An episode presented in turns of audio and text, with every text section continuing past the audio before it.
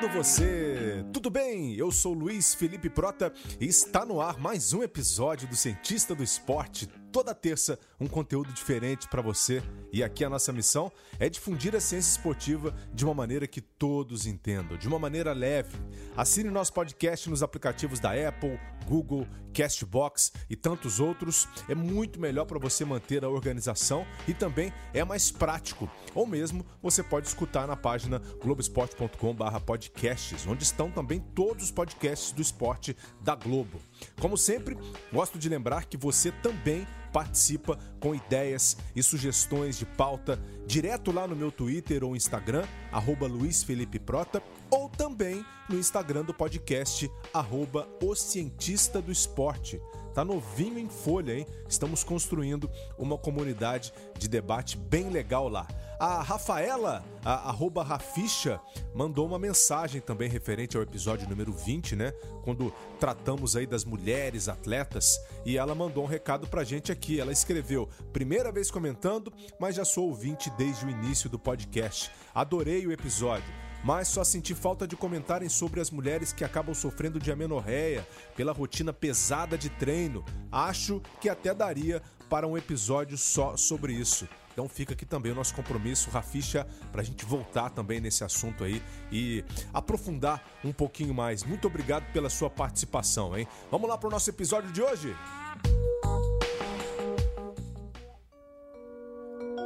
Estamos começando uma série de dois episódios especiais sobre o impacto da pandemia do novo coronavírus no esporte paralímpico.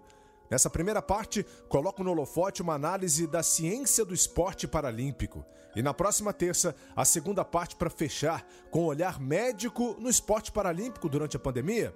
A importância de se falar desses temas me levou a aumentar o espaço dedicado a eles aqui no Cientista. Existe uma grande preocupação com os paratletas, uma vez que muitos deles têm grandes limitações físicas e se enquadram numa população de risco na contaminação do novo coronavírus. Assim, Hoje vamos entender como funciona toda a orquestração do atendimento à distância aos paratletas por parte do Comitê Paralímpico Brasileiro, batendo um papo com Ciro Winkler, coordenador de ciências do esporte do comitê e também autor do livro O Esporte Paralímpico, junto com Marco Túlio de Mello, um livro que saiu em 2012. Ciro também é professor da Unifesp e faz aí pesquisa é, com atividade física e exercício físico para pessoas com deficiência física. Além dele, bati um papo com a tricampeã mundial e medalhista paralímpica na natação, Edênia Garcia, que nos conta sua rotina e suas preocupações em relação à Paralimpíada de 2021. Vale muito ouvir. Acompanhe a partir de agora. Estou na linha com Ciro Winkler. Ele é um cientista do esporte. Sim, temos muita honra de colocar aqui, abrir o nosso espaço para o Ciro. Ciro, eu conheci durante uh, uma transmissão do Parapan-Americano de Lima, em 2019, é, e desde então eu estava já esperando né, para conversar com ele, para a gente bater esse papo aqui no podcast. Tinha que ter um episódio uh, só para ele, né, para a gente falar sobre o seu trabalho que vem sendo feito lá no Comitê Paralímpico Brasileiro. Afinal de contas, ele é coordenador de Ciências do Esporte do CPB. Seja muito bem-vindo aqui ao Cientista do Esporte. Saudações paralímpicas, Prota. Que bom estar tá aqui falando com você. Eu que sou um grande ouvinte do podcast. Eu sei decora aqui um monte de falas, tenho usado esse podcast num monte de situações aqui fico muito feliz por, por poder estar tá trocando com os nossos ouvintes aqui nesse momento. Que bacana, Ciro. E a gente estava para marcar né, essa conversa já tem um tempo e, obviamente, uh, agora estamos todos mais, vamos dizer, adaptados à nova situação.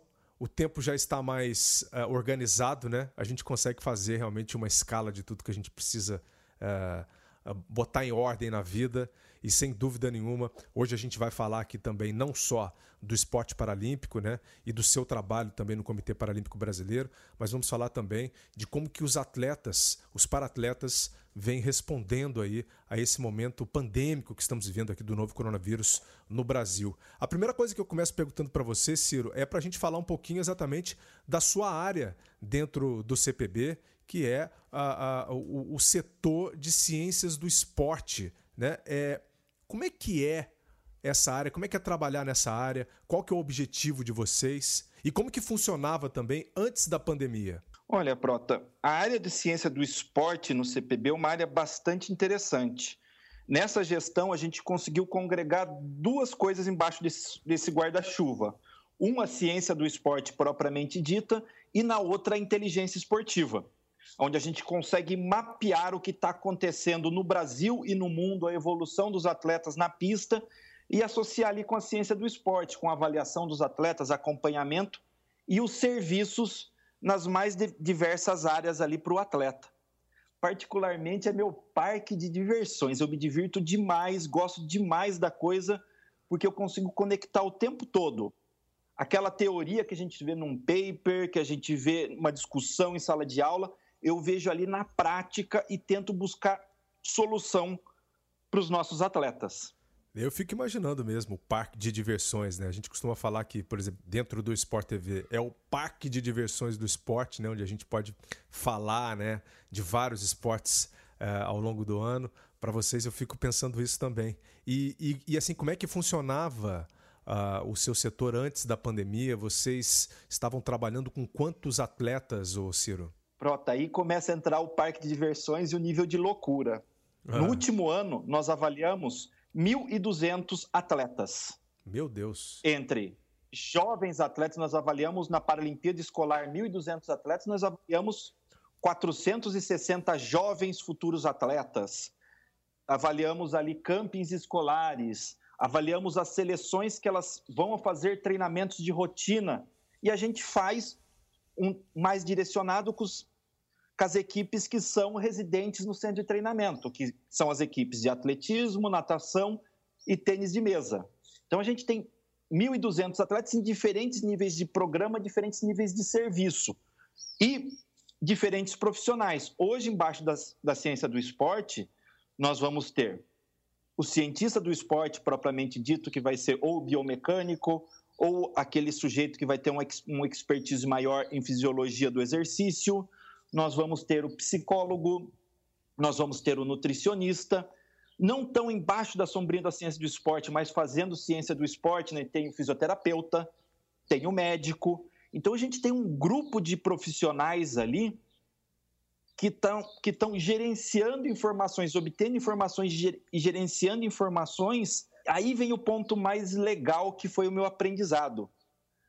O aprendizado de escutação, porque a gente tem que sentar com o treinador, o treinador tem que contar para a gente o que ele quer, uhum. a gente tem que ter a capacidade de devolver para ele, mesmo que ele tenha um pouco conhecimento sobre as possibilidades, a gente tem que devolver para ele e trazer ele junto com as possibilidades daquela pergunta que ele fez. É, vocês têm que traduzir, né? É, existe ali uma preocupação muito grande é, de se fazer essa, essa comunicação entre o que é científico, né? É, para chegar até o atleta, que é o ponto final dessa história. Então, entre vocês, claro, uh, uh, entre esses pontos existem esses profissionais que fazem esse tipo de, de leitura e fazem esse tipo de trabalho, né, que metem a mão na massa mesmo, e é o que você faz ali, uh, então, levando aí a, a ciência do esporte Uh, para os atletas. Eu fico imaginando, Ciro, porque isso é um ponto muito debatido, isso é um ponto muito debatido hoje em dia, no mundo todo, né? Que é essa parte de você exatamente se fazer entender para os outros, né? Não basta você ter dados, infinitos dados, sendo que você não sabe como usar aquilo. Para que, que você vai usar aquilo? Então, você fica ali como um decodificador também de toda essa história. Eu fico imaginando o grande desafio. E quando você fala de vários atletas, é, você está falando de vários níveis de categoria também, né? Desde crianças até até os adultos? Desde adolescentes, crianças, adolescentes, até os adultos. E a gente tem que conseguir conversar com eles.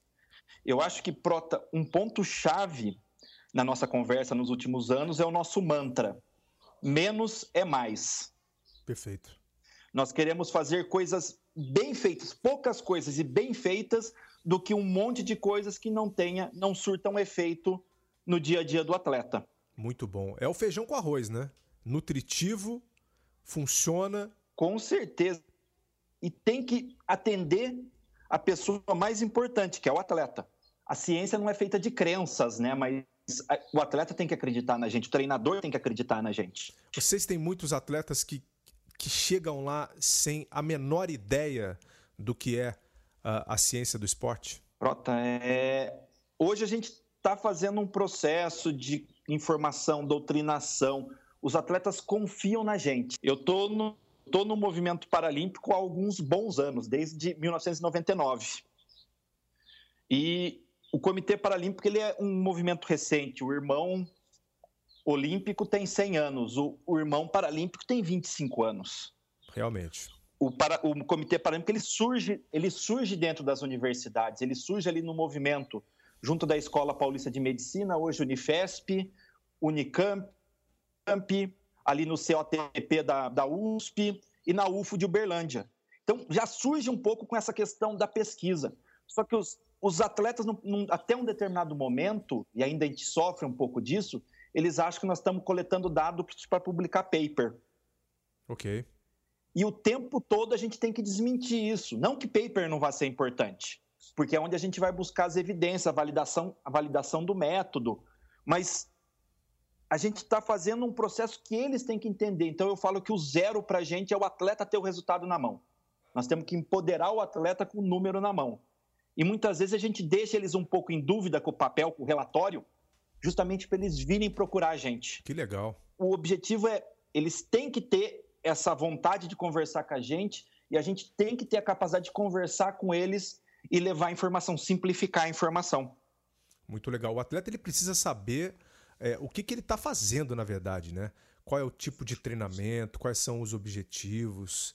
Esses atletas que entendem melhor toda a teoria e todos aqueles conceitos que estão sendo usados ali, seja na beira da piscina, né? Eh, seja na beira da pista de atletismo, esse atleta ele tem a chance de chegar lá na frente, quando ele opta por sua aposentadoria ou chega a hora, né? De se tornar um técnico, de entrar para um, uma comissão técnica, né? De compor o quadro, por exemplo, de um comitê paralímpico ou olímpico mesmo do Brasil. É, é bacana esse tipo de conscientização desde cedo. E o que, que mudou para vocês, Ciro, é, com a pandemia do coronavírus? Qual foi o grande impacto que vocês sentiram a partir de março desse ano? Olha, Prota, o impacto primeiro foi a criação do novo conceito. A gente, o Comitê Paralímpico sentou as suas duas principais equipes, que é atletismo e natação. Nós elaboramos um programa de atendimento um programa uhum. de atendimento onde não era o atleta procurando a gente, mas nós, de maneira ativa, procurando os atletas, buscando informação dos atletas, construindo conteúdo e devolvendo para eles. Então, o que, que a gente pensou nesse sistema? Vou pegar exemplificar no atletismo. Hum. No atletismo, nós fazemos avaliações constantes com eles. Toda segunda e sexta-feira, eles respondem um questionário de percepção e faz um teste de salto. Ok. O teste, o teste de salto seria muito difícil estar fazendo o teste de salto agora cada um no, na sua casa, mas os questionários a gente continua aplicando. Eles respondem os questionários, a gente colocou algumas perguntas mais chaves. Quais são as perguntas? Como está a qualidade de sono? Quantas horas está dormindo? Qual é a cor da urina? Está sentindo dor? Está sentindo cansaço? São perguntas básicas que eles nos respondem. Nós, tendo a resposta, a gente passa para a equipe multidisciplinar e a equipe, multidisciplinar vai entrar em contato com eles. Os treinadores estão fazendo treinos direcionados em vídeo, em pequenos grupos. Então, uhum. vai lá o treinador, começa a fazer o treino de, de condicionamento físico. Nesse treino de condicionamento físico virtual, entra o psicólogo e entra o fisioterapeuta para acompanhar a sessão de treino com as informações do questionário. Ok. Então a gente sabe quem está com dor, quem está com fadiga, quem está com indisposição, quem está precisando de atenção. Então faz uma sessão de treino direcionado. Chegou na sexta-feira, a gente tem a resposta e a gente vê qual está sendo a mudança deles. Então, esse é o ambiente macro do processo. Muito o legal. específico, o fisioterapeuta produziu uma cartilha que está sendo entregue para eles e está acompanhando os atletas. O psicólogo, que eu digo que esse talvez seja um dos pontos chaves do trabalho, o psicólogo ele está trabalhando em, os, os, psicólogos estão trabalhando em três frentes. Um, produção de conte, conteúdo nas redes sociais. Okay. Duas vezes por semana nós temos uma live que está atendendo 300 atletas. Tem vídeos sendo postados sobre tópicos espe específicos como como motivar, como melhorar a qualidade de sono. E a gente percebeu que era importante um ambiente descontraído. Uhum. Os psicólogos estão promovendo, promovendo uma vez por semana uma festa virtual. Olha isso, que sensacional. Porque eles perceberam que era um momento para conversar. Estava sendo de um lado só a entrega, né? Só os psicólogos entregando. Cada um na sua então, casa, perceberam... fica muito unilateral um a coisa, né? Então eles fizeram a festa para os atletas começarem a se abrir e está sendo surtindo efeito. Fora isso, tem a rotina ainda de atendimentos individualizados na psicologia. Muito bacana, muito bacana. A gente tentou criar uma rede de ações para tentar minimizar. Dá para minimizar tudo? É muito difícil. Porque os atletas estão à distância da gente, né? E a gente tem, nós temos esse foco nos atletas que estão atletismo, natação, tênis e mesa e que estão lá dentro do centro de treinamento, que são aproximadamente 100 atletas. Cada um desses atletas agora voltou para casa. Hoje eu tive uma reunião com, a, com, o pessoal do fundo do atletismo, a gente estava conversando com o treinador, pensando o Brasil, e aí começa a preocupar. Pessoal lá do, do Mato Grosso do Sul já falando: ah, aqui no estádio já começou a abrir a quarentena, já está o pessoal caminhando, indo para a rua, indo para academia. Que loucura, né? Aqui em São Paulo, o pessoal já está mais restrito dentro de casa. Alguns lugares, o pessoal está conseguindo treinar antes das 6 horas da manhã. Então, além de todo esse processo, a gente tem que conseguir gerenciar também essas questões da saúde pública e da pandemia, né? Que, por mais que a gente pregue a questão de isolamento, as questões de higiene, o uso de máscara, existem questões culturais muito fortes. É verdade. E o Brasil, né, desse tamanho, vocês com vários atletas de estados diferentes agora em suas casas, se torna realmente uma grande, uma grande preocupação. Eu conversei recentemente com o Rodrigo Zaca, é, que é pesquisador hoje em Portugal, no episódio sobre destreinamento, a ciência do destreinamento. E ele falou exatamente isso que você levantou aqui para gente, Ciro, sobre o acompanhamento.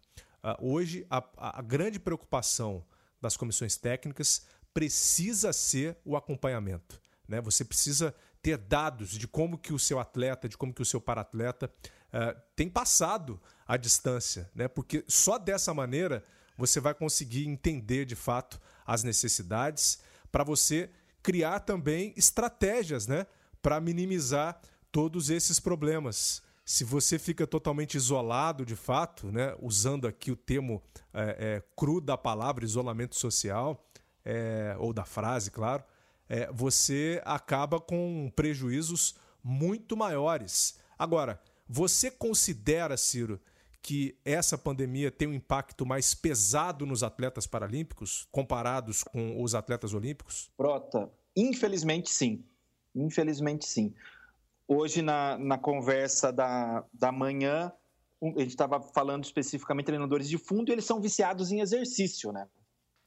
Eles fazem uma rotina muito intensa e uma privação fica dois, três dias, uma semana, pode aí gerar um, uma crise nesses sujeitos. Imagina os fundistas. Só que imagina o fundista cego. Ele precisa de alguém acompanhando ele nas atividades. Ou Sim. uma pessoa com lesão medular. Será que ele vai conseguir ter acesso a locais de prática que deem acessibilidade para ela? Esse é o ponto de vista acessibilidade. A gente tem, por exemplo, os atletas do rugby, que têm tetraplegia, eles vão ter imunossupressão.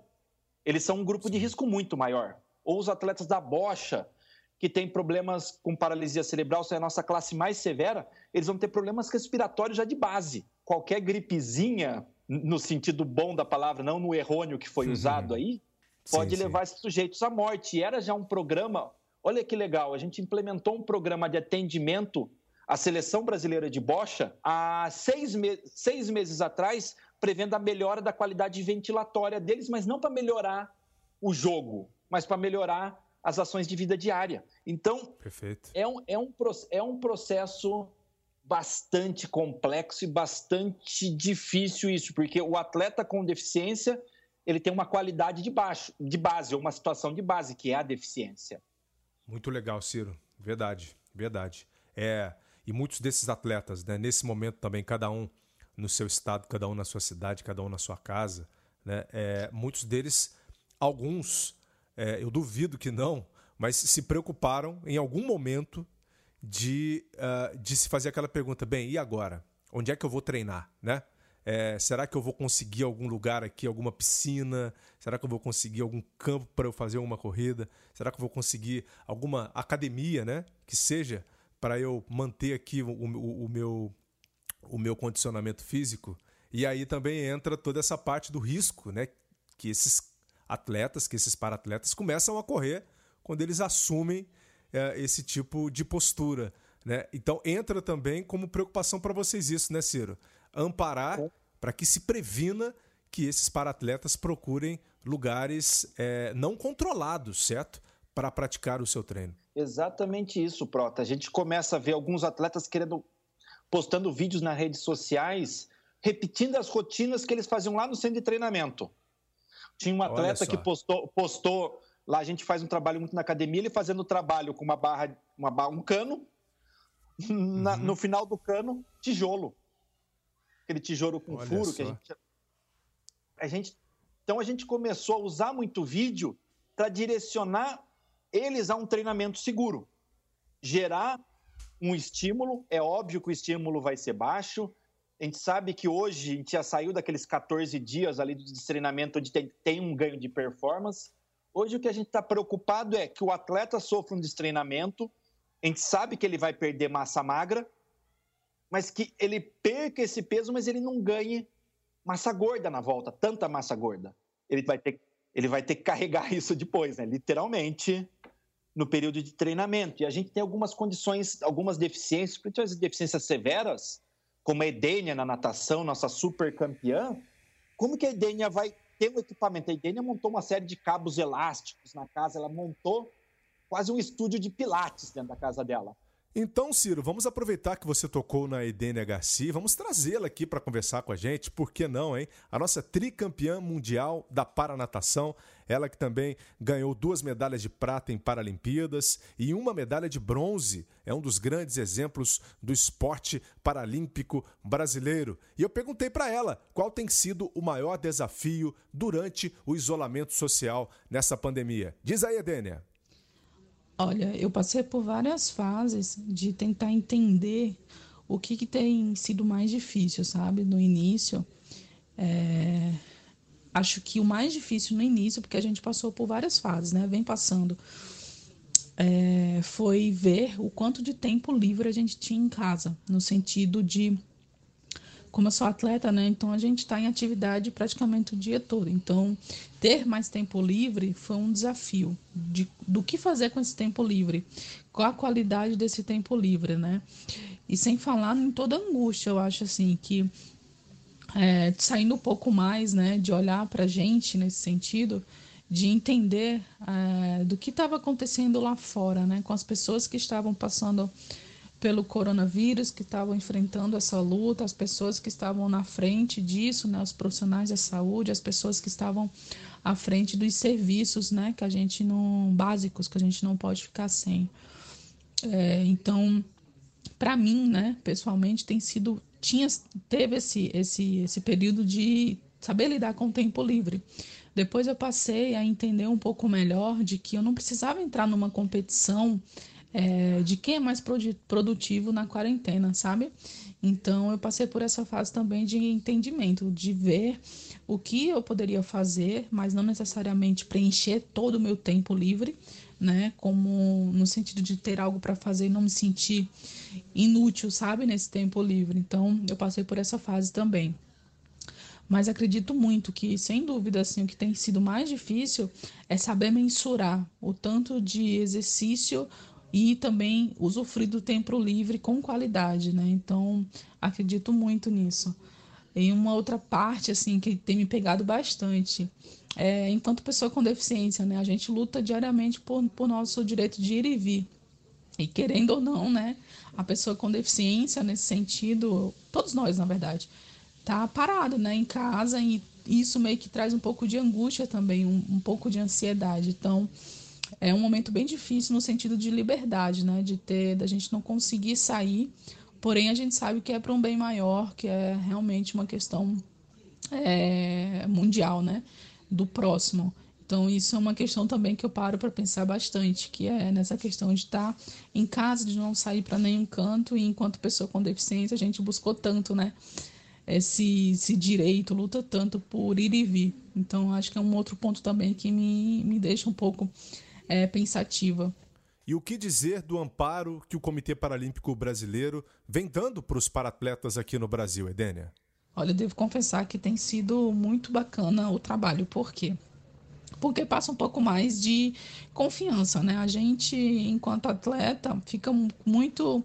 É, fica temendo, né, do que, que vai acontecer, quando que vai acontecer a competição, quando a gente vai voltar para os treinamentos normais, Acho que todo mundo, né? Mas o atleta, em especificamente, trabalha muito com é, o futuro, no futuro no sentido de próximas competições, o que, tá, o que está por vir, né? Então a gente fica muito ansioso nesse sentido. Então, o que tem me ajudado muito nesse trabalho de acompanhamento do comitê, né, é a psicologia, tem ajudado pra caramba, porque a gente não interrompeu, né, o trabalho, então uma vez na semana a gente faz a sessão, mesmo à distância, então a minha psicóloga Bruna, ela que é do Comitê Paralímpico Brasileiro, ela tem feito um trabalho muito bacana nesse sentido de entender um pouco mais a, a, o momento né, atual. A gente nem está levando tanto para a psicologia do esporte, né? A gente está trazendo, eu faço trabalho com ela dois tipos de trabalho, né? Que é voltado para a psicologia do esporte e também a psicologia clínica, né? Então, ela tem me ajudado muito nesse sentido. E o mais bacana do trabalho multidisciplinar também tem sido o acompanhamento do preparador físico, dos fisioterapeutas, é, do meu técnico, né, que tem mandado é, mensagem todo, praticamente todos os dias na semana. O head coach também, o Leonardo Tomazello. Então, assim, eles estão em acompanhamento, né? Sempre montaram séries para fazer em casa. Então, a gente passa feedback para eles, né? Teve um episódio que foi muito bacana, assim, é, o feedback, né? Eu tive, fiz um, um trabalho em casa e acabei ficando com um toxicolo, né? Então, entrei, entrei em contato com o fisioterapeuta, fiz vídeo de movimento e ele detectou através do vídeo que eu estava com uma restrição em movimento no pescoço. Então, isso estava causando dores, né? Que parecia muito com torcicolo, porém era mais uma dor de restrição mesmo, né? E alguma contratura que eu fiz, alguma coisa aconteceu e restringiu esse movimento, então causou muita dor. E ele já me deu dicas do que fazer em casa, então é muito bom nesse sentido de ter mais segurança de estar sendo acompanhada, né?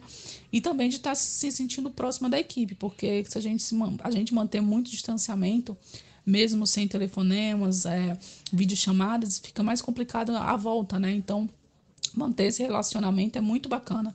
Eu acredito que vai ser um grande diferencial para o nosso retorno, né? Voltar é, com em boa forma física, né? Bem mentalmente também, na medida do possível. Então, tem sido bem bacana esse trabalho. Assim, eu fiquei muito surpresa por eles terem agido muito rápido também. Foi bem bacana isso. Então, eles se reuniram, já fizeram o trabalho individualizado para cada um e dentro da realidade da gente, né? Porque é, dependendo do, de onde você está no apartamento você não tem muito espaço, né? Então, é, dependendo do exercício, você não consegue fazer. Então, isso foi muito bacana que eles criaram os exercícios voltados para cada um, individualizado e para a realidade da gente atualmente. Então, sensacional esse trabalho. E olhando para 2021, Edênia, você que ganhou medalhas uh, nas edições de 2004, 2008, 2012, participou também na edição de 2016. Como é que fica agora para Tóquio? Vem mais uma aí? Então, né, Prota, temos Tóquio 2021. Primeiro a gente quer tá torcendo que aconteça realmente e que aconteça em segurança para todo mundo. É... Eu sempre dou risada quando alguém pergunta se tem mais uma. É... Temos sim, temos Tóquio, vamos treinar bastante para isso. A gente espera chegar tão bem quanto a gente estava em 2019, né? No ranking mundial disputar uma prova bem feita, sabe? Assim que eu acho que na minha nessa fase da minha carreira, eu não posso desejar mais do que isso, fazer uma prova bem feita, com qualidade e esperar que o resultado venha, né? Que seja o resultado que a gente espera e que a gente tem feito durante os treinos, né? temos caprichado muito na técnica, né? Pelo menos estávamos, estávamos fazendo isso, né? Antes da, dessa pandemia. E é continuar nessa pegada quando a gente voltar, na pegada de melhorar a técnica, de apurar os mínimos detalhes para fazer uma prova boa, uma prova consciente. E quem sabe, quem sabe aí vem uma medalha, né? Vamos, vamos torcer que tudo caminhe bem para que a gente chegue em Tóquio também, tão bem quanto chegamos no Mundial de Londres em 2019, né? Que se você presenciou a prova dos 50 costas, então a gente espera que se repita, né?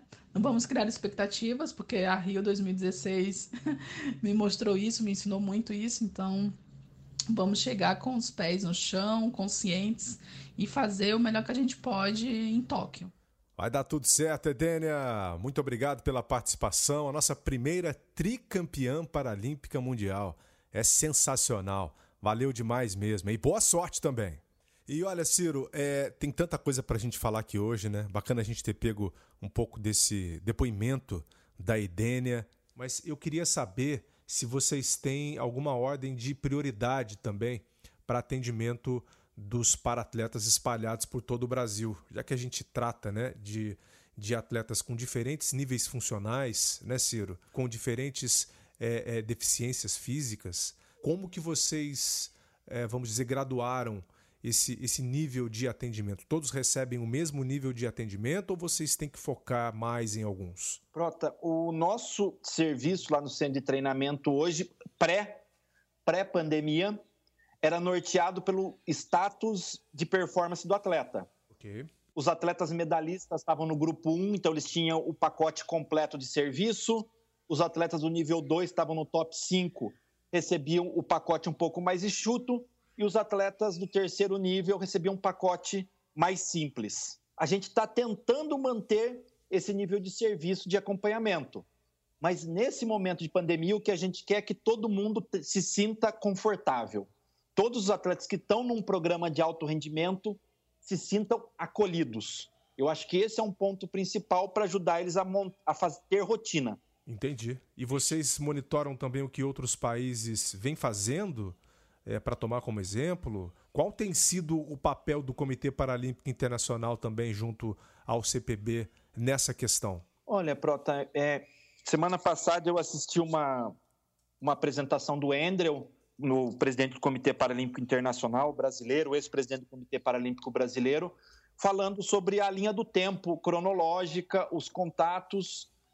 O Comitê Paralímpico Internacional ele respondeu junto por todas as questões políticas, junto com o COI e com o Comitê Organizador de Tóquio, nos processos de cancelamento e foi talvez uma das principais entidades internacionais a pedir o cancelamento. Só que aí veio, veio o problema. O Olímpico, como a World Athletics já estabeleceu que 2020 não vai valer marca nenhuma, o Paralímpico ainda não estabeleceu quando que vão ser as marcas de entrada, vão ser válidas as marcas de entrada para os Jogos do ano que vem. E isso está hum. criando uma certa angústia nos atletas. O que o psicólogo do Flamengo trouxe aí no podcast alguns episódios atrás sobre a angústia do atleta classificado e o não classificado, isso aí está se repetindo no Paralímpico. Então a gente está apagando incêndios o tempo todo com essa angústia dos atletas aí saberem se estão classificados, quando vai voltar a rotina. Então a gente tem trabalhado muito com eles. O Comitê Olímpico Internacional ele prometeu para as próximas semanas estabelecer qual que vai ser o cronograma de qualificação para os Jogos. E vem um outro ponto que a gente acabou não entrando aqui, o atleta paralímpico ele tem um, um, conceito chamado classificação funcional. Perfeito. Que é o que coloca o atleta numa classe X ou Y. E, e ainda processo... não foi feito nesse ano, né? Não foi feito esse ano. Aí vem a pergunta, até ele respondeu que tem um problema jurídico nisso os atletas iam competir agora no mês de agosto. Então todo mundo ia ter que passar por classificação funcional. Quem, quem tinha problemas de passar por classificação funcional até agosto. Vai para o ano que vem. Vai entrar o calendário de 21 também? É uma pergunta. Se abrir o calendário de 21, será que vai ter tempo para classificar todas essas pessoas? Será que o atleta que estava elegível esse ano e pode mudar de classe ano que vem não pode entrar judicialmente contra o IPC? Então, são algumas coisas que o Comitê Olímpico Paralímpico Internacional está se organizando para não ter nenhum tipo de problema de judicialização. Impressionante, ah, e assim a gente percebe como não é simples, né? Simplesmente adiar uma Paralimpíada, uma Olimpíada. É, a gente esperava né, uma atitude mais enfática dos comitês em relação a isso, quando esse assunto surgiu. Demorou um pouquinho, mas eles tomaram a decisão certa. E a gente vai percebendo, conforme a gente vai conversando com, com vocês, né, que trabalham no campo, que estão lidando com isso diariamente, como não é fácil tomar esse tipo de decisão. A classificação funcional, então, é algo que está gerando dúvida. Olha só, muitos atletas que, inclusive, pensavam em encerrar a carreira, por exemplo, nesse ano, vão ter que segurar por mais um ano. Vocês têm notícia de, de algum atleta que já sinalizou, por exemplo, olha, para mim 2021 não vai dar. A gente tem atletas, por exemplo, que têm é, é, alguns problemas que são progressivos, né? que são uh, uh, disfunções progressivas e que lutam contra o tempo, né, Ciro? É, vocês já têm algum tipo de sinalização é, de paratletas que já jogaram a toalha, falaram, olha, para mim não dá mais, eu joguei fora tudo o que foi feito nesses últimos três, quatro anos, para mim era agora ou nunca? Não, ninguém ainda soltou esse tipo de coisa, Prota. Eu acho que o pessoal ainda está naquela fase de bastante motivação. Que bom, Isso hein? é uma coisa, isso é uma coisa importante. E olha uma coisa curiosa também, Prota, fazer a pergunta para você porque eu não tenho a resposta. O atleta está suspenso no doping. Hum. Perderia os jogos de 2020. Ele vai poder competir 21 se ele tiver, tiver acabado a suspensão? Isso tem sido debatido também. Hein? Tem entrado muita coisa nesse, nesse processo. Então não é um processo simples. Porque a punição para o atleta, a punição para o atleta, né? Se o atleta ele usou doping, vamos dizer, é, a gente está em 2020, em 2019, né? Participando de algum tipo de competição importante. É, se ele foi pego e pegou uma punição de um ano, vamos dizer ali por meio do ano, exatamente agosto, setembro, ele estaria fora da Olimpíada. Sim. Né? Passado esse tempo, com todas essas uh, surpresas que a gente acabou vivendo, esse atleta ele teoricamente poderia competir em 2021. Né? É, eu não sei quem é a favor disso, quem é contra, é, até porque a gente não está aqui para julgar também sobre isso. Né? Eu acho que é mais um ponto dessa complexidade do que vai acontecer. Mas é como os jogos eles, eles acabam sendo os mesmos, certo, o, o, o Ciro? Eu, na minha cabeça, não acharia justo um atleta participar uh, dos jogos ou da edição dos jogos no ano seguinte, entendeu? Sim. como parte da punição. Eu acho que a punição uh, ah, para o doping ela tem que ser extremamente severa. Ela tem que ser extremamente severa. Não só do ponto de vista de punição de tempo, mas do ponto de vista de, é, de punição financeira também. Para que esses atletas sintam, na verdade, qual é o problema. Que o buraco é mais embaixo. Tem tanta gente se dedicando aí de forma séria, né? Por que, que você vai, é, é, vai ter que se sobressair né? sobre os outros, no caso, uh, por uma atitude ilícita? Né? Tem que ter punição severa. Eu, a minha opinião é contra, entendeu? Mas a gente não sabe o que vai acontecer. É exatamente isso. Nós temos, eu tenho opinião, compartilho com a tua opinião, só que daí a gente entra na questão legalista, né? Então, olha a quantidade de variáveis que a gente tem, a questão epidemiológica também agora, que é. a gente é. não sabe nem se vai ter a vacina ainda, né?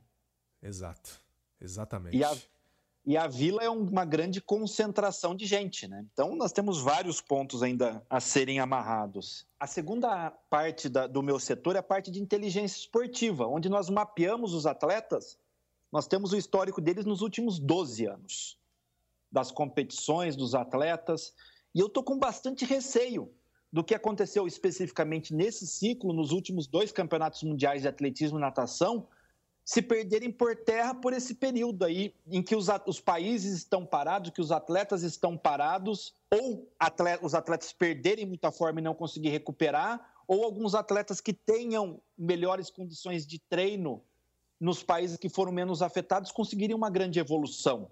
Então a gente tem essa outra frente também, que é uma frente que me assusta um pouco, a imprevisibilidade dos resultados nessa retomada. E a variabilidade também, né, é, pela forma como a pandemia vem afetando países ao redor do mundo, né, Ciro? É um outro ponto, porque tem gente que está treinando, tem gente que está seguindo a vida, é, eu não vou dizer normal, né, mas é, muito próximo do normal. Tem gente que está dentro de centro de treinamento, né? Que assinou aí termo de consentimento para treinar, ficar ali junto com o mesmo pessoal, né? Para manter o foco, afinal tem, tem a questão financeira envolvida, é, enfim, temos, temos, temos muitas variações também na forma como os atletas e os, e os para-atletas ao redor do mundo vêm encarando esse desafio nesse momento, né? E a gente tem o que a gente tem visto nas, nas, no controle dos nossos atletas, os atletas que estão em pequenos centros, em cidades pequenas, conseguem ter uma variação menor de interferência, porque eles têm mais ambientes abertos, ambientes isolados, onde eles conseguem ficar. Às vezes estão em fazendas, chácaras, tem estrada de terra, eles conseguem fazer algumas coisas. Já a natação tem bastante problema. A gente não tem muito pouca notícia da África hoje, né? Como que está essa essa pandemia na África, qual vai ser o tempo de retorno deles. Então, nós temos um monte de incertezas nesse momento.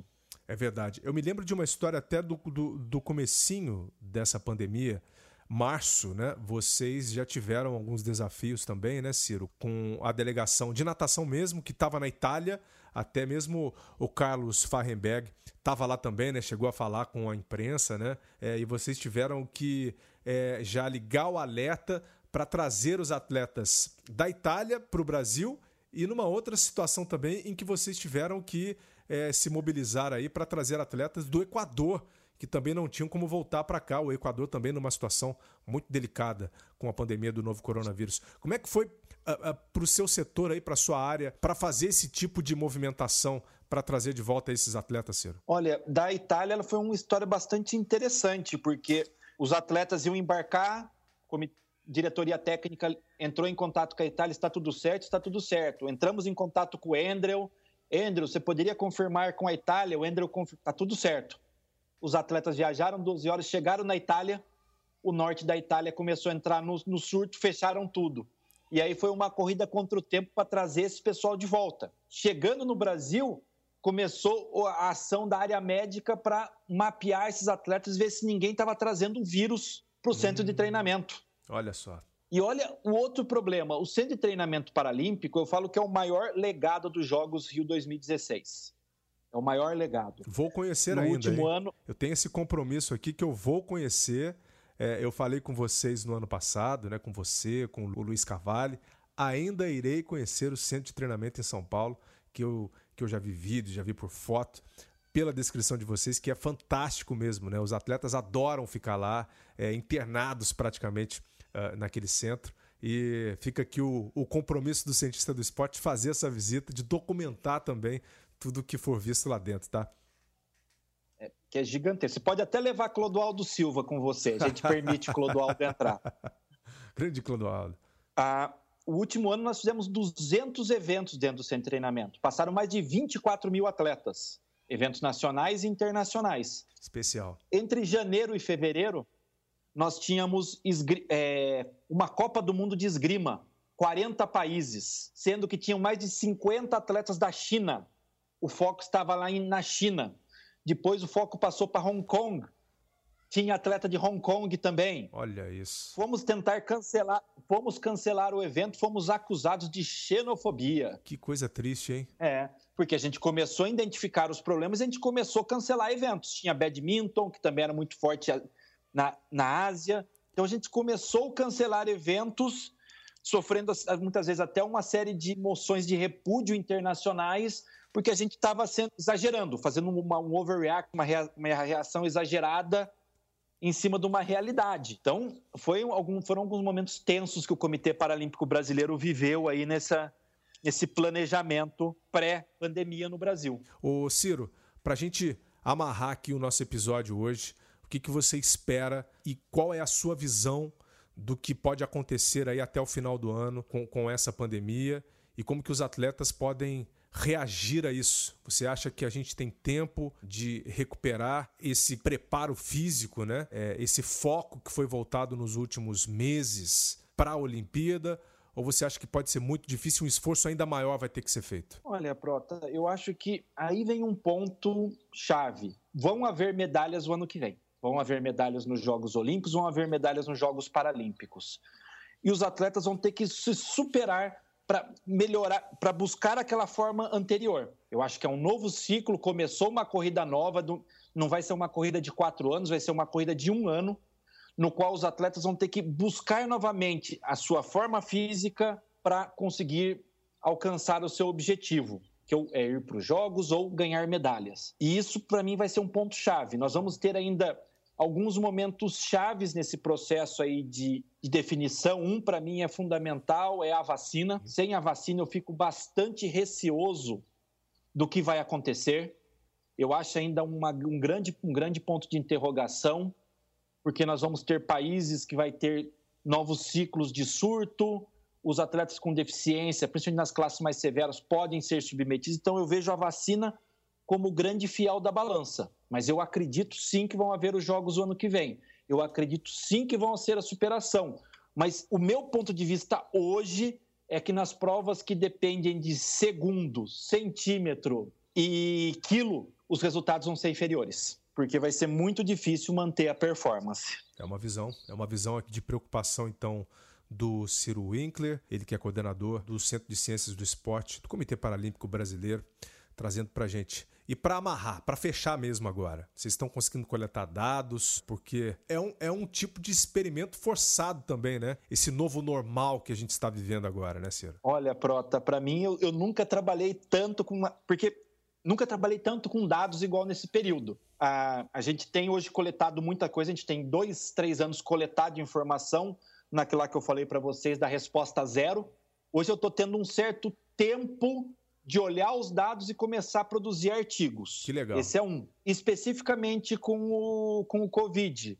Nós estamos disparando hoje uma pesquisa que vai ser feita em três idiomas: português, espanhol e inglês, tentando mapear o qual está sendo a percepção dos atletas, qual está sendo o impacto desse, do Covid, da quarentena no treinamento. Isso com os atletas e a mesma coisa com os atletas paralímpicos. Está sendo uma pesquisa multicêntrica aí com universidades do Chile, Brasil e Inglaterra, para a gente começar a mapear um pouco esse cenário. Tem sido bastante intenso, viu, essa, essa quarentena. Parado é a única coisa que eu não estou conseguindo ficar. Muito bom, muito bom. Mas também está aí no seu distanciamento social, certo? Está mantendo aí a sua vida junto com a sua família, né? junto com os filhos, junto com a esposa. Tá tudo sob controle, né, Ciro? Com certeza, eu estou no distanciamento social, distanciamento físico. Eu me isolei numa, numa pequena cidadezinha aqui no interior do estado de São Paulo, quando eu comecei a perceber grande, os grandes problemas e estou tocando toda a vida operacional agora pela internet. Que bom, que bom que você tem internet, né, para a gente fazer essa entrevista aqui, para a gente conversar, para você continuar dando as suas aulas também. Ciro, muito obrigado pela sua contribuição aqui. É, ainda voltarei em São Paulo, irei no centro de treinamento para a gente bater um papo melhor também sobre o mundo paralímpico. Tem muita coisa para a gente conversar, tem muita coisa para o nosso assinante também conhecer uh, dentro desse fantástico mundo paralímpico. Pode ser assim, Ciro? Lógico que você, Proto, já está intimado, não é um convite. e o, assinante, o ouvinte do, do podcast, ele também está convidado. Eu acho que ele pode nos procurar, Posso passar aqui meu e-mail, Prota, para o pessoal? Claro, à vontade. O meu e-mail é super difícil, é ciro, C-I-R-O, arroba cpb.org.br, CPB de Comitê Paralímpico Brasileiro. Marca lá, manda um e-mail, a gente conversa e a gente tenta agendar uma visita. Tá ótimo, tá feito o convite do Ciro Winkler. Até a próxima então, a gente se encontra quando tudo isso passar, Ciro. Abração. Um abraço. E assim fechamos o nosso primeiro episódio da série sobre o esporte paralímpico. Na próxima terça teremos o olhar médico também para complementar com o Dr. Ezogi Glei, coordenador do Departamento Médico do Comitê Paralímpico Brasileiro. Fica o convite desde já para você se aprofundar ainda mais nessa temática. Legal? Muito obrigado pela audiência mais uma vez. Semana que vem a gente se encontra aqui. Até o próximo. Vida longa aos cientistas!